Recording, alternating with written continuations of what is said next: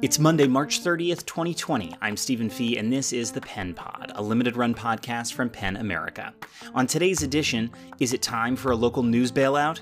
Then, writer and TV host Reza Aslan on attacks on free expression during the pandemic. And finally, emerging voices in literature give their tips on what to read right now. I'm Stephen Fee, all that coming up on the Pen Pod. Hey everyone, and welcome to the Pen Pod, a limited run podcast from the literary and free expression group PEN America. We've talked a lot on this podcast about journalism and the life or death role it's played during this crisis, especially when it comes to local reporting.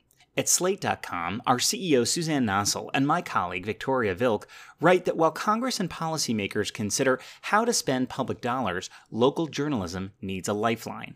They write that even before the crisis, local news has been hemorrhaging cash and reporters, with 2,100 local newspapers closing over the last 15 years.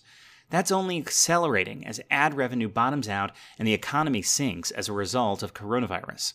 They argue that public dollars, along with other infusions of support, are the only way to keep local journalism afloat.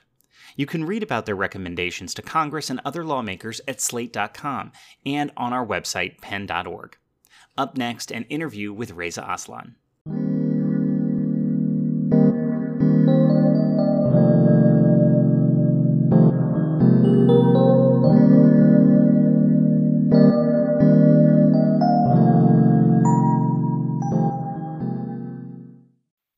Joining us now on the Pen Pod, Reza Aslan, a writer, commentator, professor, and producer. He's written four books on religion and is host and producer of Rough Draft with Reza Aslan. Hey, how you doing? Ah, thanks. Thanks for having me on the podcast. Oh, thank you. You know, you you're a teacher, you host a show, you're a producer, and now here we are in this sort of moment of national international crisis. Um, what's going on with your work right now?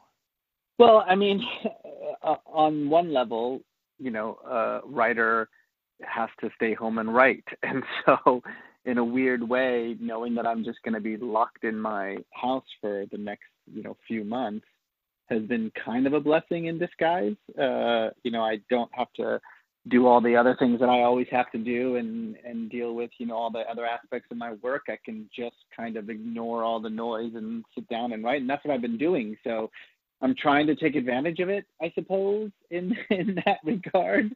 Right. But you know, that's uh, that's a th- tough thing to say with with people suffering all around the world right now. Yeah, I mean, you know, there has been so much disinformation. You know, we we've been tracking it at PEN America, um, but these just sort of crazy stories flying around, and lots of myths and lots of mistruths. I mean, where do you look for truth right now? Well, certainly not with our government, uh, and that's that's for sure. Um, it's really difficult. I mean, there are a handful of um, media outlets and journalists that I rely on to sort of get the most unfiltered truth as I possibly can. But we're still stuck in this weird place as a country um, uh, where we are pretending as though the old um, norms around which we deal with, for instance, political scandals or the way in which we treat the, the president still apply. And mm-hmm. I would go so far as to say that those those norms haven't applied for quite some time, but they certainly in a time uh, in which we are in an existential crisis where we are looking at the possibility of and this is not an exaggeration, possibly more than a million Americans dying from this um, preventable uh, uh, issue uh, place that we're in right now. Um, I think, you know, at times like that, norms just have to be thrown out, and we have to really start to um, talk to our politicians, and particularly to the president, uh, in a way that perhaps a lot of these uh, journalists or media personalities are not used to, but which the, the times are really calling for. We are in a moment right now in which the press is living in a different century.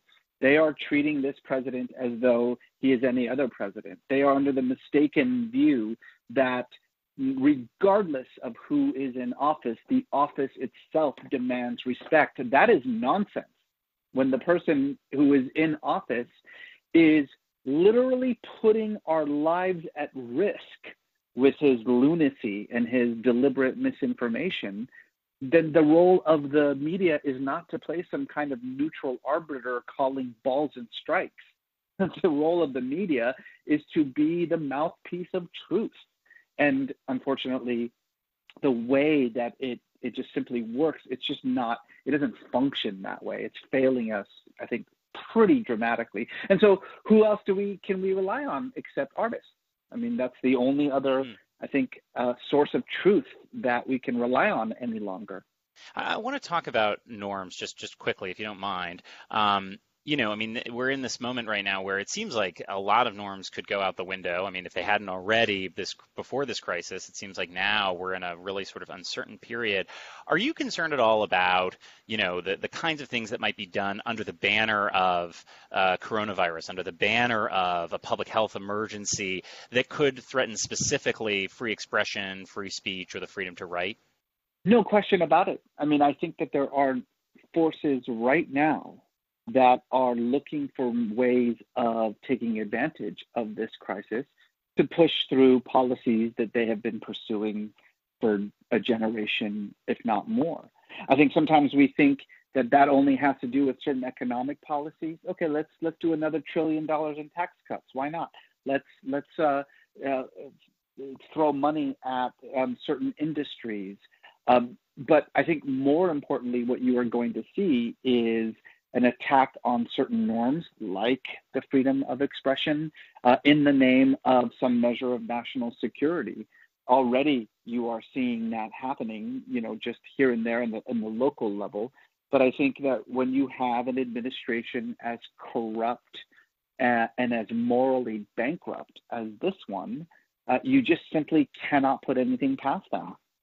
You know, I want to switch gears just briefly. I know you're you're working on a book. Um, you're a writer, obviously, and we spoke a little bit about this earlier. But I'm wondering, do you have tips for writers out there who are really trying right now to to put pen to paper? Look, in, in a way, the, the, the most difficult part of writing is tuning out the noise that's going on outside. You know, knowing that you have to deal with um, school schedules or meetings or delays or other people asking for your time. I mean, to me, the hardest part of writing is just simply having the time to sit down and write.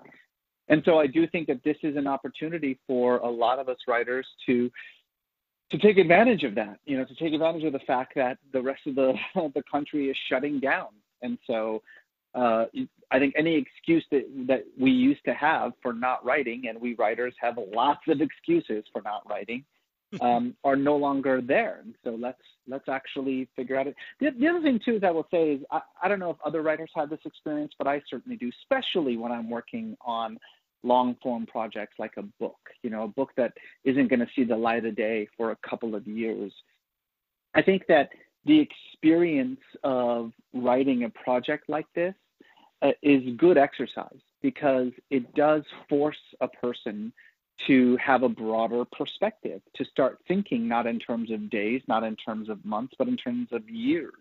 Yes, we are in a unprecedented situation in this country, a situation that is about to get far worse. I mean, unimaginably worse than it is now. Um, and I think, in a sense, you know, it, we can look at this from a very narrow lens and uh, start panicking and thinking that you know we're we're looking at the end of the world, um, the end of you know society as we know it. But I think that when you begin to pull back a little bit and have a much broader perspective of history, you recognize that we have been in situations like this before, that we can survive, that society will change, but it will continue. And I think the experience of writing a book uh, is is kind of a good practice for that. I think it expands the mind in in, in the, the, the, proper ways to to have a far broader, far more historical perspective on what's going on right this minute. Yeah. Uh, finally, uh, what's uh, what are you reading or watching or listening to right now that's either providing a nice distraction or more context around all the stuff that's happening? It's funny because I, I keep I keep seeing online, you know, all these people are like, oh my goodness, I this is I'm gonna just uh, watch so much Netflix and I'm gonna absolutely binge, you know, all the shows that I wanted to watch. These are people without children, because for those of us for those of us with children, I mean, just keeping them occupied for Right. 12, 13, 14 hours is, you know, enough. It's hard to it's hard to convince my kids to go to bed, you know, at a decent hour when they know that they don't have school tomorrow. and so I haven't watched a thing. I've just been, you know, with my kids as much as possible. And then, of course, as most writers will tell you, particularly those of us who write nonfiction, once you start writing a book, you don't read anything for enjoyment anymore. All my reading Right. has to do with, you know, I'm reading about 20 early 20th century uh, revolution in Russia right now, which, uh, you know, is interesting. is it is it entertaining? No, I, I don't. I wouldn't say that the the Russian Revolution of 1905 is all that much uh, entertainment. But I do have a gigantic stack of books that I'm thinking, you know, this thing is going to last certainly through the summer. Uh, maybe it's time to finally get to Ulysses. Yeah, right. If you can handle no Like, punctuation. what? Yeah, when else am I going to do it? I mean, I'm not going to do it any other time. It, it literally requires a global pandemic for me to sit down and get through Ulysses. Well, good luck to you. Reza Aslan, New York Times bestseller and host of uh, Rough Draft with Reza Aslan. Thanks a bunch. Take care. Bye bye.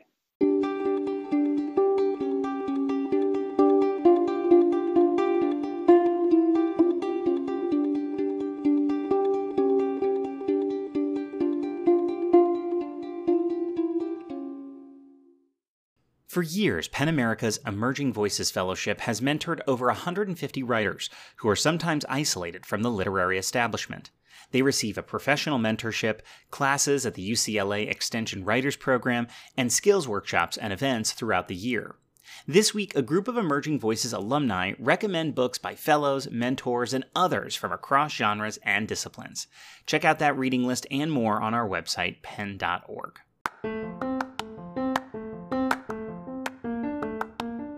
And that's our episode for Monday, March 30th, 2020. Join us tomorrow for the Pen Pod with writer and journalist Fatima Shaik.